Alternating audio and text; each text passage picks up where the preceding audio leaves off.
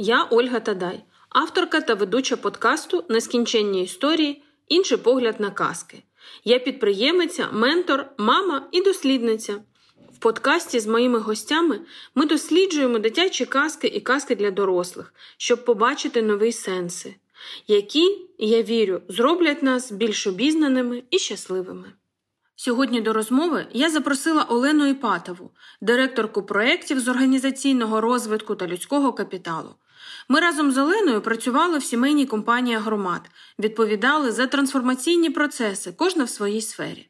Олена людина, яка допомагає відкривати таланти, інколи приховані нашим вихованням, обставинами або чимось ще. І саме тому книга, про яку ми говоримо сьогодні, та, що біжить з вовками Клариси Естес. Ми розбираємо казку Гидке каченя. Знаєте, що це така історія цікава? Ми дуже багато зараз говоримо про надлишковість, що без неї ти не можеш творити. І оця надлишковість, бо ну, ми знаходимося в стані виживання, а із цього стану ти нічого не зможеш Ти навіть перемогти не зможеш, на жаль. І ти маєш шукати оці джерела надлишковості. Ну, типу, в тебе все забрали, а ти маєш бути надлишком для того, щоб нове створити. І от, е, до речі, я думаю, що і казки це та історія, вони тебе надихають в пошуку цієї надлишковості. Це надлишковість, от це в першу чергу це збиток енергії, яку ти маєш кудись її реалізувати, але реалізувати вищий рівень mm-hmm. свого прояву.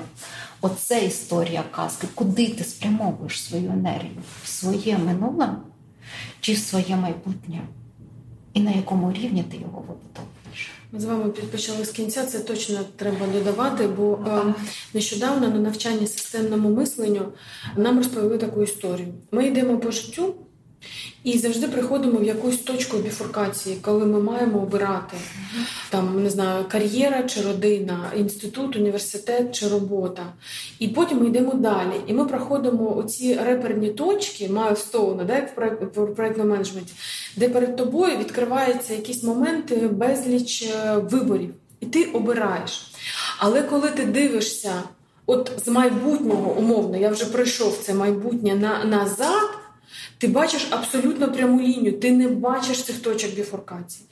І виходить, що інколи для того, щоб е, стратегувати, щось створювати, варто поставити себе в цей майбутній стан і, начебто, робити план не з сьогодні в майбутнє, а з майбутнього в сьогодні, навпаки.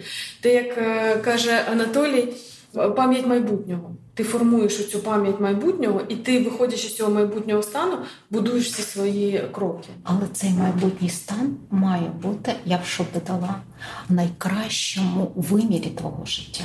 Так, звісно. Це про різні виміри. Можна будувати своє майбутнє, виходячи зі свого теперішнього стану. Це ж про це, що ви говорили, не про стани. А можна подивитися на з майбутнього в найкращому сценарії свого життя і вибудувати цю траєкторію.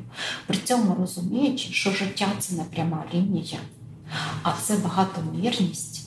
І і, і вона ніяким чином не упраздняє оці найгірші сценарії життя.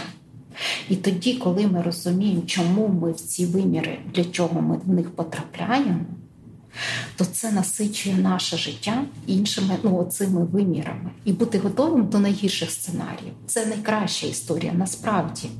І прогнозувати їх, і вміти їх прогнозувати. Це сила волі, і це якраз і здатність бути справжнім, бути собою. Тому що наш мозок влаштований таким чином, що ми боїмося дивитися в свої найгірші сценарії.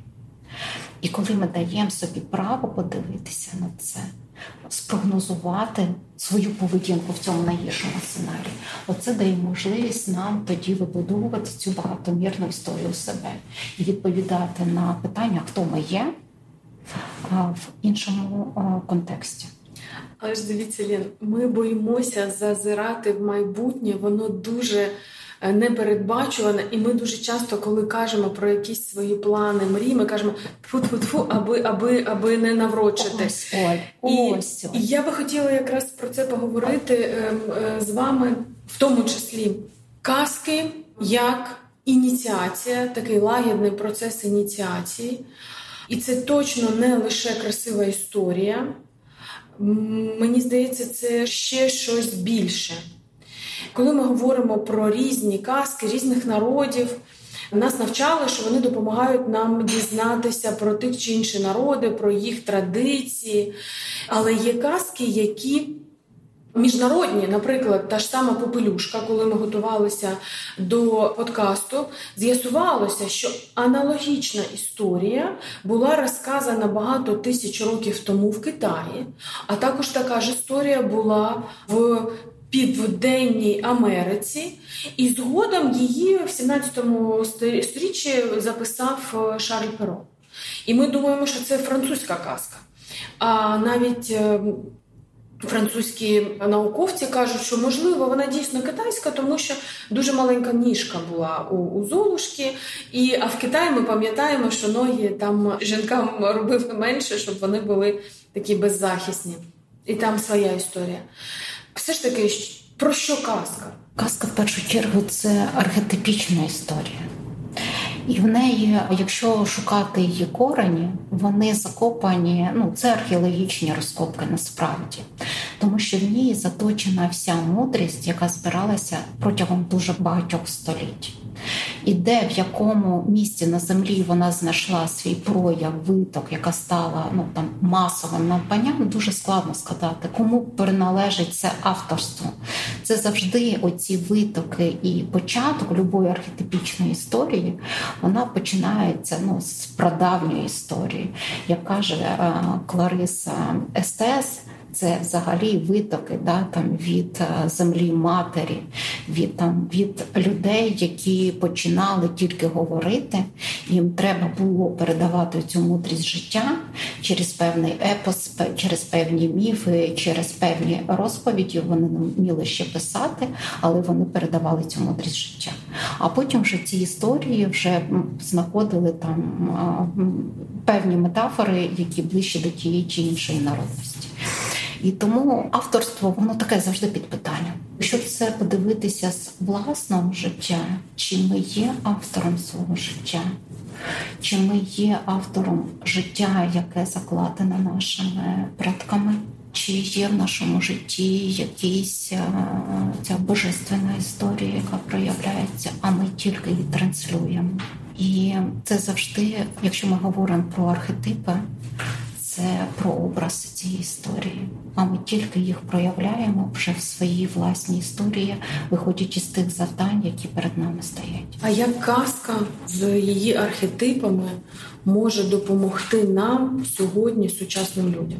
Вона може нам допомогти вибудувати свою автентичну історію. Що таке автентичність? Це проживання свого життя без фальші от таким, як ти його відчуваєш, яким ти є, так як ти відчуваєш його на рівні своєї душі. Ми зараз говоримо про дуже неочевидні речі, про ті речі, які не прийнято говорити в суспільних колах або у бізнес-форматі, у відкритому форматі. Але дуже щаслива, що зараз навіть при стратегуванні ви залучаєте отакі неочевидні інструменти, працюючи з метафорами, і відкриваючи у людей абсолютно неочевидні речі, незапрограмовані речі або неочевидне бачення. І це автентична історія, взагалі б я сказала, агромату. Я сама, коли я прийшла сюди в агромат, це моя велика повага і шана тому місцю, де я зараз знаходжусь. Я з цією метою насправді сюди прийшла. Коли ти заходиш в цю історію, ти відчуваєш це місце, місце розкриття можливостей. І коли ми формували цінності, ми спочатку брали такі загально прийняті там командність, результативність, відповідальність. Воно нічого не працювало. Але коли ми додали четвертим, бути справжнім, бути собою вона почала вибудовувати взагалі інші відносини всередині компанії. Вона почала формувати ця історія, ті проекти, які стали дуже органічними для життя компанії. І тому казка, коли ми говоримо про те, що таке казка в сучасному світі, по суті, це та мудрість, яка передається віками і спокон віку, як бути справжнім, як бути собою і як не боятися цього. Головний виклик сьогодення бути сміливим в своїй автентичній історії. І для кожного бізнесу це надважливо вибудовувати цю власну автентичну історію. Для України це важливо. Вибудовувати власну автентичну історію, тому що право на самобутність і на автентичність формує нашу життєстійкість. Ми дуже обумовлені нашою історією, оцими різними поглядами, хто ми є, хто такий українець, чому ми маємо право на життя, чому ми маємо його доказувати взагалі. А казка, вона якраз і дає через метафору, показує наші витоки, витоки розкриття потенціалу, творчого потенціалу, не обумовленої будь-якими історіями. Це важливо від е, переходу від стратегії виживання до стратегії процвітання. Що обумовлює нашу стратегію виживання, коли ми маємо як шаблони підналаштовуватися під якісь задані форми? Стратегія процвітання це завжди, коли ти даєш прояв своїм вродженим талантам, природнім талантам, природній енергії реалізовувати в свій власний спосіб. Це дійсно може бути підприємницька історія, але якщо ми говоримо про корпоративну культуру будь-якої компанії, то це про баланс різних історій. Коли кажуть, що бізнес ну, має бути формалізованим, що є там задача власника, ну там мати ну, там для нього головне це кешфлоу, да там прибуток, отакі речі. І тому є така думка, що всі мають бути там певні компетенції, критерії, вимоги, під які ти маєш підналаштуватися, щоб генерувати цей прибуток. Я кажу про іншу історію, про збалансованість різних типів людей в одній компанії і давати право на життя оцим людям іншим іншої формації, в тому, щоб вони формували і стратегували цю іншу історію. Не можна будь-яких людей заточувати під один формат. І якщо ми хочемо говорити про розвиток процвітання бізнесу не зі стратегією виживання, а про стратегію розвитку, то ми маємо враховувати різні типи культур і взаємопов'язувати їх, даючи право на життя іншим проявам, іншим поглядам, іншим незрозумілим якоби людям, які не зовсім вписуються в сталу систему. І коли ми даємо цим людям вживитися, даємо місце таким людям, вони якраз і створюють оцю майбутню історію, яку ми кажемо в інших вимірах. Мені здається, Лен, тут дуже багато е, тем ми зачіпляємо. Перше, це про чогось в мене в голові про diversity, да, як зараз кажуть, про різноманіття людей в команді. Часто кажуть про якийсь баланс чоловіків і жінок, але мені здається, це про культуру я і інший. Ми намагаємось вибудовувати так. цю культуру Я і інший. Книга, про яку ми хочемо сьогодні поговорити, та, що біжить з вовками, вона же про іншість жінок. Вона про справжню історію жінок, вона про природність жінки, вона про енергію жінки і про силу жінки, яка відрізняється від усталених стереотипів або тих стереотипів, яку жінку намагаються втиснути в оцю форму, де ти маєш відповідати якимсь певним стандартам. І саме Клариса дає можливість через епос, через древній епос, автентичний епос розкрити історію кожної жінки для себе. Причому я б не прив'язувалася до тільки жіночої історії, каже Клариса, якщо ви заміните слово жінка на чоловіка, і чоловіки, які біжать з вовками, то це буде також історія їхньої автентичності. І чому я рекомендую цю книжку обов'язково почитати? Тому що вона якраз про нашу первозданність, вона якраз про формування тієї самості, тієї закритої обумовленої енергії, яка при її розкритті може показати або дасть можливість іншого прояву, іншого виміру, іншої творчої сили, яку ми навіть можемо не очікувати. Тому що коли ми повертаємося до своєї первозданної природи, необумовленої, бо цей стан я є, ти виходиш з рівня ролей, ти входиш в рівень своєї творчої сили, яка закладена тобі у право твого народження. І коли ти з цієї необумовленої концепції починаєш поза концепціями творити, мислити, бачити широким поглядом, це є той мета-рівень, який формує майбутнє на сьогоднішній день, і має враховувати і бачить, навіть якщо дуже вразливі для себе сценарії бачить, вплоть до того, що ну там закінчення життя чи вихід з життя дуже жахливих сценаріїв, то ти на це дивишся, ти проживаєш це абсолютно з іншого виміру. І це дає можливість тобі з іншого боку. Е, ми ми може в якісь філософські категорії зараз е, виходимо, але ми про, про справжність. І в своєму житті я бачила такі історії, ви їх дуже багато бачили, коли на, люди проживають не найкращі історії свого життя. І тут завжди питання: а як же побудувати, коли ми проживаємо такий етап викликів, етапи невизначеності?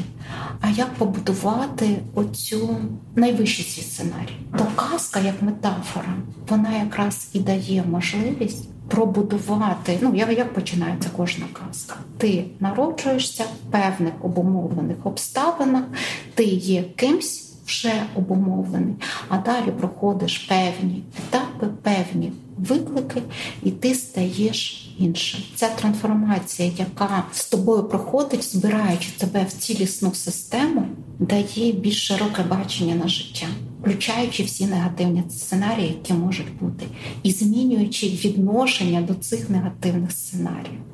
Тому що головна трансформація проходить, коли ми змінюємо своє відношення до тих обставин, в яких ми знаходимося, або до тих людей, з якими ми є дотичними в будь-якій ситуації. Моя історія власна це завжди такого гидкого каченята, в якому говорили: в тебе є викривлення тому, що ти бачиш людей, виходячи з їх сильних сторін.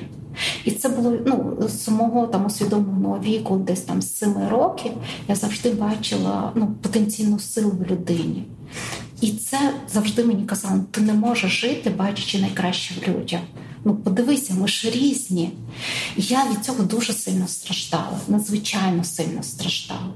Але коли я це прийняла свою уразливість як свою силу і почала вибудовувати відносини з людьми, виходячи з їхньої сили, це будує взагалі інші взаємовідносини у цьому світі. І це завжди довготривала історія.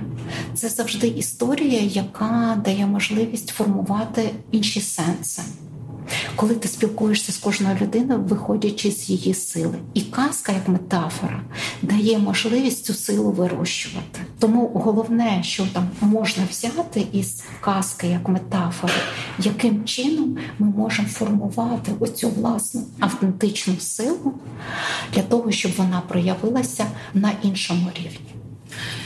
Я хочу запитати, мені здається, що власну автентичну силу може шукати лише ну, здорова людина, сильна людина, та в якій є енергія і бажання це шукати. Травмована людина не може цього робити.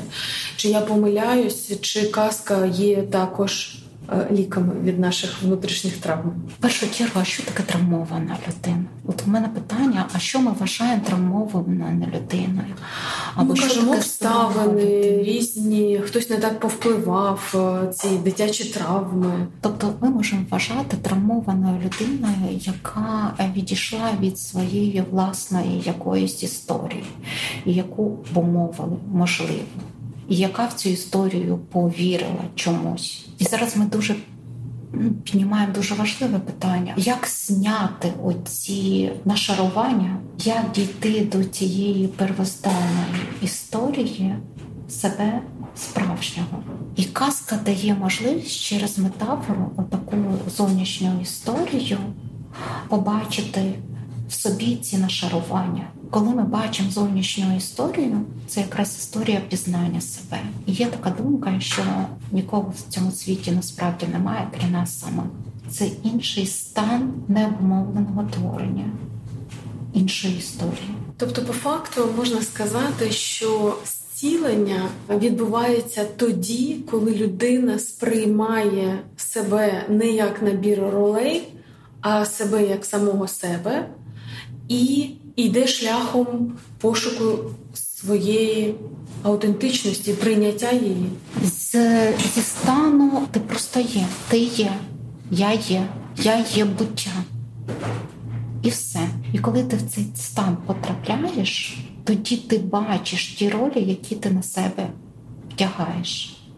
І коли ти їх вдягаєш, в які це сценарії потрапляєш. І це якраз і є сказкотворіння того життя. Тому що казка це про життя, це про справжність, це про помудрість життя. Клариса Естес яка присвятила цій роботі 25 років свого життя. По суті, ну там вона написала це книжка вийшла в 93-му, коли їй було 50, і вона 25 років писала цю книгу. Вона вклала всю мудрість зібрану там в те, що їй вдалося зібрати, спілкуючись з латиноамериканським етносом і східноєвропейським етносом. Вона це зібрала це в своїй книжці. Ці історії вони не завжди відповідають історію про жінку, яка обумовлена релігійним сприйняттям жінки, або тій ролі, яка відводиться жінці е, релігією. І це ще один пласт, який ми маємо зрозуміти для себе, відповідаючи на питання, хто ми є. Чи ми в концепті якихось релігії чи ні? Це дуже важливе питання для кожного з нас, на яке кожен має знайти свою власну відповідь. Мені здається, ми всі люди віруючі, але кожен вірує по-своєму. Але знаходячись в просторі християнства тут і зараз, я згадала історію, яку колись розповідав Олександр Філоненка е, про жінку, яка прийшла хреститися в дуже поважному віці, і сказала батюшки, що вона дуже засмучена, бо вона не дуже хоче бути рабою Божою. І батюшка сказав добре. І коли він е, правив службу, він називав її подруга Божа. І дійсно мені здається, що протягом часу з якимись е, нашаруваннями, чиїмось е, болями ми вдруг раптом стали рабами Божими. І кожен з нас точно не хоче бути рабом. Скоріше бути другом. Філоненка каже, що людина змирилася з тим, що вона готова бути рабом Божим, але Господь не готовий. Він все ж таки вимагає дружби. І бути справжнім другом це якраз історія, коли ти розумієш, хто ти, пошук власної ідентичності і сприйняття іншості, е, автентичності іншої людини. Іншої людини, її шляху, її власному шляху. І це історія про гидке каченя, яке шукає споріднені душі, поріднену стаю. І це завжди дуже складний шлях. Коли ти інший в картині людей, це надскладна історія пошук свого шляху. Як я виходжу з цієї історії, тому що ну, мій погляд на світ може відрізняється, ну там десь десь десь не співпадає з іншими чи так далі. Я від цього завжди дуже страждала, який я знайшла вихід. Я при спілкуванні з людьми з будь-якою людиною я просто даю от максимально те, що я можу дати може десь інший погляд на на життя, але коли його починають обесцінювати, я просто кажу з великою вдячністю, але віддаючи. Просто ну е, я просто віддаю оцю інакшість погляду, я ділюся з ним. без будь-яких претензій на правоту, чи будь-якусь роль, чи будь-ще щось. Я просто кажу е, ну, те, що йде як е, ну, від мене, як те, що я відчуваю справжнє. Це ваша сила. Якщо згадати казку е, Гидке каченя, яку ми читали у Андерсона, там в якщо можна сказати, головному герою йому дуже хотілося сподобатись. Йому дуже хотілося стати частиною цієї спільноти. У нього не було цього сприйняття Я інший, і це ок. І це шлях від цього скотного двору, потім ця старушка, потім і там прямо написано, що він ходив там з однієї родини в іншу. І коли він знайшов свою стаю, він же не прийшов і не сказав, я такий, як ви. Він сказав, хай ці прекрасні птиці мене вб'ють. І ця така трагедія, я згадую, мені здається, взагалі всі казки Андерсона вони дуже трагічні. Але в книгі Та, що біжить з вовками, все ж таки казка про гидке каченя має ну, свою позитивну конотацію. Причому гидке каченя, яке потрапило вже навесні у свою стаю, його ж визнали своїм. Не він визнав себе в цій стаї, а його признали своїм. І тоді він, виходячи, вже коли тебе признають і визнають, ти стаєш ідентичністю цієї стаї. І це дуже важливий сенс цієї казки в тому, що коли ти потрапляєш в сродні душі, в сродне тобі товариство, тебе приймають таким, який ти є. І тоді виникає відчуття своєї стаї, тому що ми в будь-якій стаї, в будь-якій спільноті ми різні. Просто що нас об'єднує в цій стаї? І чому у нас в цій стаї починають вважати своїм? Не знаю. Щось спільне має бути. А що це спільне? Спільний погляд на життя, спільні цінності. Хоч ми і кажемо, що в нас одні цінності, ми кажемо про чесноти. Я думаю, що в нас е, цінності все ж таки різні. Я б сказала, коли ми входимо в процес співтворення чогось більшого, те, що має значення для цієї зграї чи стаї що вони творять на цьому рівні.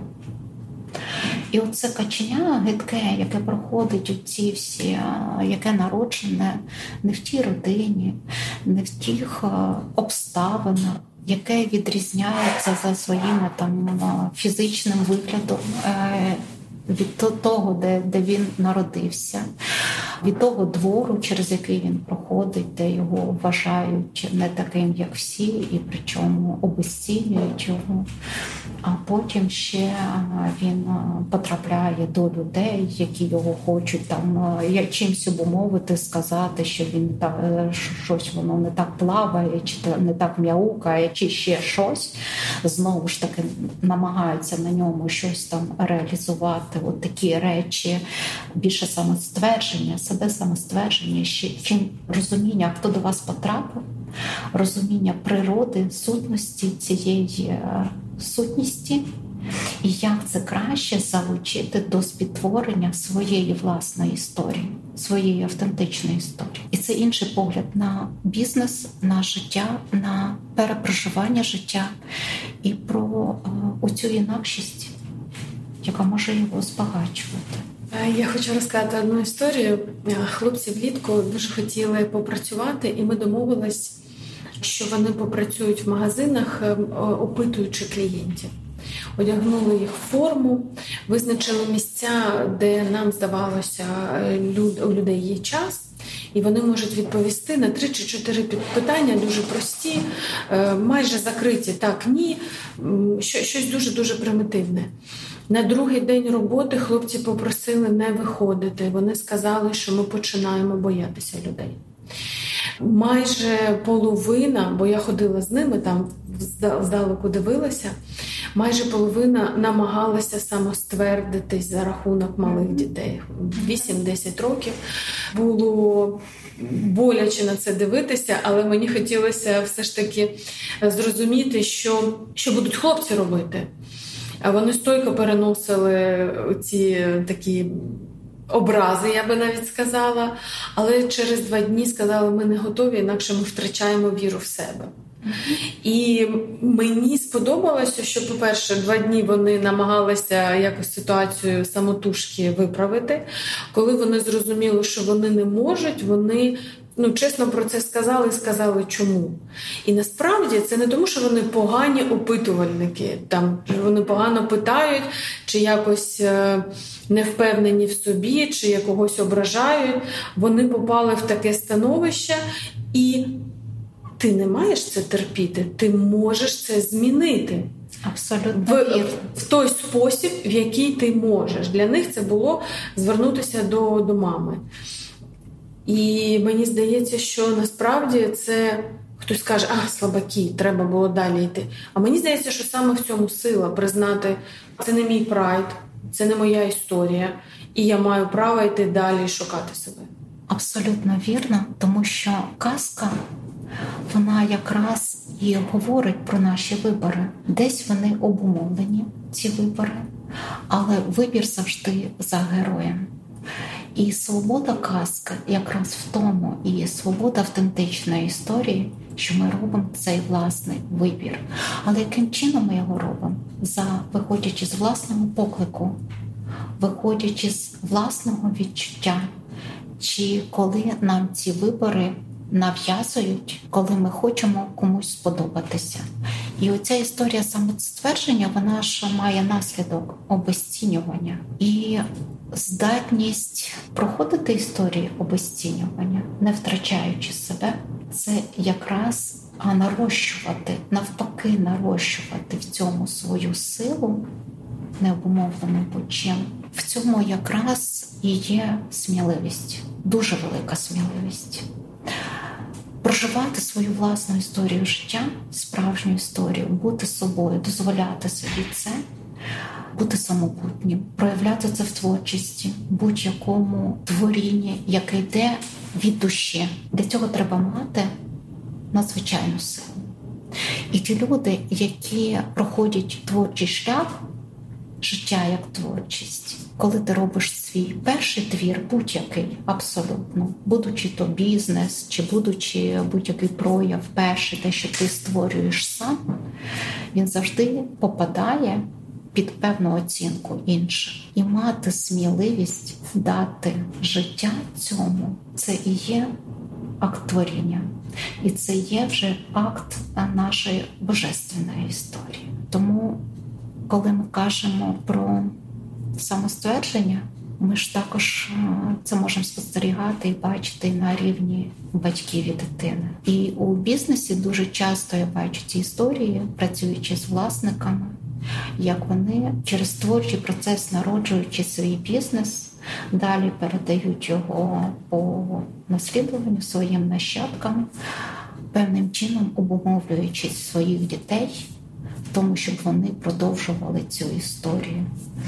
І Клариса а, говорить про такий а, батьківський хірургічний ніж, який дуже часто застосовують власники бізнесів до своїх дітей, намагаючись їм передати те, що вони здобули, обрізаючи цю творчу складову своєї дитини, або якщо вона народилася, абсолютно в іншій своїй ідентичності чи в іншому своєму прояві буття. І це також ну, таке дуже дискусійне питання. Дискусійне. А, І мені це дуже подобається, коли воно залишається відкритим. Тому що ви своєю власною історією ви показуєте інший підход до своїх дітей і до передачі продуктів свого творення, де залучаючи дітей до них і в якому контексті вони можуть нарощувати, продовжувати, розвивати ваші ідеї. А десь взагалі не нав'язуючи цю історію, а шукаючи в дитині, в кожній дитині її покликання. І для мене це отакий, ну я там, будучи свідком цього, спостерігачем, для мене це дивовижна історія. От такого проживання життя в свободі власній в першу чергу свободі, свободі до себе і свободі прояву своїх дітей, як також актів вашого творіння. Це ж про да, свободу. Ну, свободою прошита Україна, але інколи нам кажуть, що свобода це ще й велика відповідальність. Чи може людина травмована брати на себе відповідальність? Чи відповідальність травмує? Як буде на цій розтяжці? Свобода, відповідальність. Мені дуже подобається відповідь того ж Олександра Филоніка, якого ми згадуємо, що відповідальність, відповідальність на русском – це відповідь. Не відповідальність як навантаження, а це відповідь на твій поклик, на твоє покликання. І це створює цю легкість, з якою ти йдеш, яка тримає тебе в в реалізації свого і покликання, і призначення. Тому що якщо е, говорити, віддавати відповідь на питання, що таке покликання, що призначення, то призначення це якраз ті духовні задачі, які ти маєш виконати, знаходячись в певних обставинах. А покликання оце якраз і є твоя відповідальність, внутрішній поклик, внутрішня відповідь на те, а хто ти є. Ми підіймаємо такі важливі філософські теми, все одно спираючись на книжку, на на казки, на оповіді, які були зібрані в книги Та, що біжить з вовками. І в своїй чистоті вони все одно про жінку. Да, ми можемо підставити слово е, е, чоловік, але про жінку. І зараз дуже популярна тема жіночого лідерства. Хтось каже, немає жіночого лідерства, є лідерство жінок. Але мені здається, що жіноче лідерство це як метод, як спосіб, їм може користуватися і чоловік. Це коли особа, людина чітко розуміє, хто він, вона, яким чином проявляти себе в цьому світі, і знаходить оцю свою свій прайд у своїх людей. Да, Ми кажемо, це мої люди. Чи можемо ми поговорити про жіноче лідерство? Звичайно, ми можемо проговорити про жіноче лідерство, і Клариса ну, про цьому приділяє дуже велику увагу, але вона вимальовує жіноче лідерство через історію з вовками. І вона знаходить дуже багато дотичностей, дуже багато схожості в жіночому лідерстві і в історії вовків, в природі вовків тому що в вовків здорова вовчиця, вона біжить попереду стаї. Це якраз про її самореалізацію. І Клариса вона якраз і повертає до цієї дикої самості, яка веде і керує жінкою в її проявах видіння. І зараз ми говоримо про різні історії лідерства, як чоловік реалізовує цю історію лідерства, коли він веде стаю, і як жінка веде стаю. Це різні абсолютно будуть історії прояву оцього лідерства. І водіння, воно ж через знання. Ну, Це може бути як дія, коли ти ведеш. А жінка, якщо ми говоримо про архетипічний тип, і я з величезною повагою хочу ще раз доторкнутися до цієї історії, тому що коли ми кажемо про історію каскарства, воно має бути ну, взагалі дотичність до цієї сцени, має бути з величезною повагою до мудрості цього, то водіння жінки це через мудрість і знання. І коли в цьому симбіозі, в цій сценерії чоловік як лідер довіряє своїй жінці як партнеру в цьому, то це ми говоримо про здорові відносини, про здоровий прояв, вимір і про здорову стаю, збереження стаї.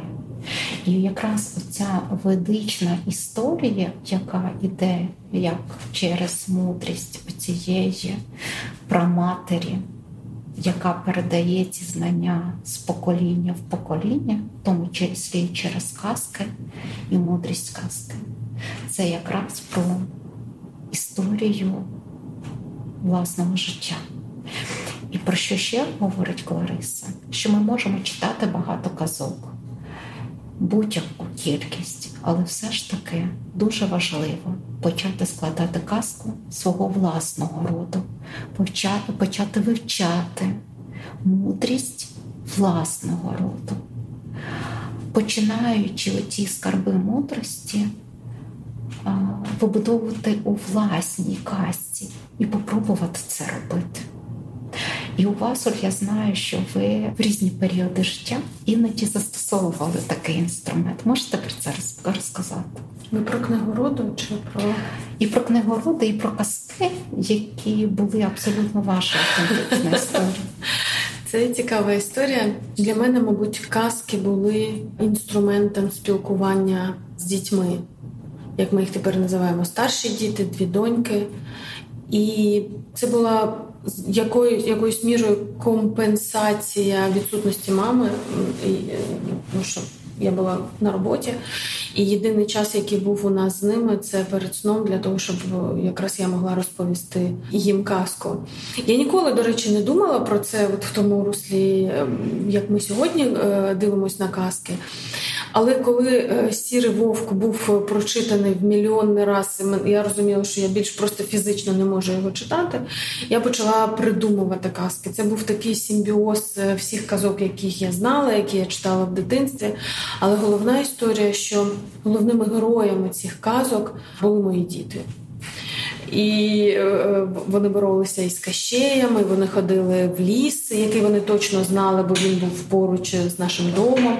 Тобто вони попадали в світ, е, начебто їм знайомий, зі знайомими людьми, знайомими там інтер'єрами, обставинами, але між тим казковий, де вони могли проявити себе як справжні герої. А між тим, показуючи свою уразливість, я пам'ятаю, як в одному епізоді Кащей поранив дитину, і ми всі втрьох плакали, бо нам було дуже шкода і себе. Але потім е, ми потім додумували той сюжет, який ми хотіли. Бо звісно що наша героїня вона не загинула, хоча мала ну, всі шанси не викарабкатись. І потім цей Кащей був наказаний, і ми сміялися всі разом. Мені здавалося, що це час разом з дітьми, але зараз, розповідаючи вам про це, я думаю, що це про навик розповідати історії. Ми ж багато кажемо зараз наративи, наративи, казки. Але коли ми кажемо наратив, ми одразу додаємо, що чий це наратив, і начебто нема українського наративу. І чому, мабуть, ми втратили спроможність розповідати казки, і нам важливо їх е, не боятися придумувати свої не боятися розповідати ці казки. Можливо, спочатку вони будуть дещо примітивні, з якимись запозиченнями, але згодом в нас з'являться свої герої. Тим більше, що ми живемо зараз в час і трагічний, і героїчний. Тобто в нас з'являються герої. Про які ми маємо розповідати казки, і, мабуть, ми маємо робити себе героями цих казок казка така квінтесенція мудрості, і можна її дійсно придумувати, а можна її проживати і збирати оцю мудрість як перлини, нанизуючи її на певний шлях. І розповідаючи цю історію вашої е, казки, власної казки, це дуже така життєздатна історія, яку спілкуючись уже з вашою Таню, як вона розповіла, як їй ця казка допомагає. Перепроживати її кризові ситуації. Це не можна порівняти з будь-якою іншою казкою, але це автентична історія вже вашої сім'ї і вашого роду. І коли ми будемо передавати непридумані історії про власне життя, про історію свого бізнесу, свого роду, своєї країни, а збираючи оцю мудрість. І тут вже казка із вигаданої історії переходить в епос, в описану історію, в те, що передається із уст уста як правда. До речі, ми багато говоримо е, в цьому подкасті про те, що казка це абсолютно правда. Можливо, ми її можемо розповідати як щось казкове, не справжнє, але ми просто нашим звичайним речам додаємо якогось е, додаткового сенсу, який насправді існує в нашому житті, але ми чомусь його не бачимо чи відмовляємось бачити. Передаючи, закладуючи в ці символи такі речі, де кожен може читати щось своє. І в цьому саме магія цієї історії, цієї казки. І тому е, я закликаю кожного власника, кожного бізнесмена, кожну людину почати вибудовувати свою казкову правдиву історію, проживаючи її і збираючи оцю мудрість для того, щоб передати наступному поколінню. Ми записуємо цей подкаст е, напередодні Різдва, напередодні Нового року, коли люди, власники, менеджери пишуть е, свої плани на наступний рік, коли пишуть е, ці новорічні маніфести, які ніколи не виконуються на 100%, а може і на 50%. І здається, в нас з'являється такий. Пункт, який мав би бути додати в список добрих справ на наступний рік, це все ж таки почати писати свою власну казку.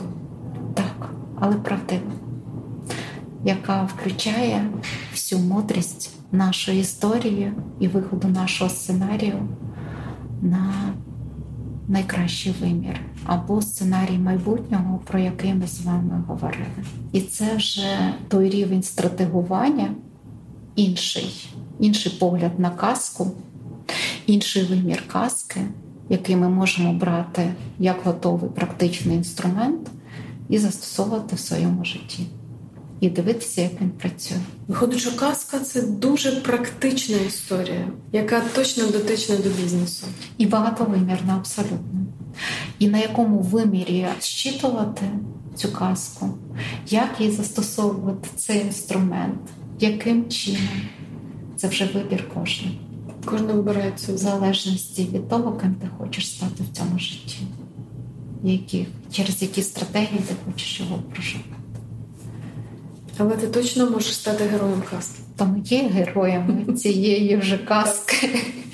Ми вже є е, героями і авторами цієї казки, я б навіть так сказала.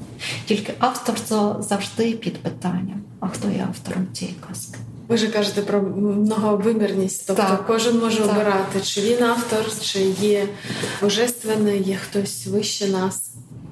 А ми слідуємо цьому, і це здається про про свободу вибору і про наше призначення. І цей камерний е, формат таких зустрічей, де ми можемо обговорювати такі неочевидні речі, але коли ти в них занурюєшся, це історія про кожного з нас. Насправді про кожного з нас. І я Оль дуже вдячна вам за можливість поговорити про те, що, про що ти не можеш поговорити в будь-якому іншому середовищі, а тільки будучи дотичною до тієї казки, яку ви творите. І для мене це також багатовимірна історія. Я вам дуже вдячна за неї. Я вам дуже вдячна. Дякую. Друзі, дякую, що ви дослухали цей епізод до кінця. Підписуйтесь на цей подкаст, залишайте свої коментарі в тому подкаст-додатку, де нас слухаєте, або пишіть мені в особисті. Посилання на соцмережі ви знайдете в описі до цього епізоду. Хочу сказати, що це епізод 12 і останній в цьому сезоні. Чекайте, ми скоро повернемось з другим сезоном, новими казками і історіями разом з цікавими гостями.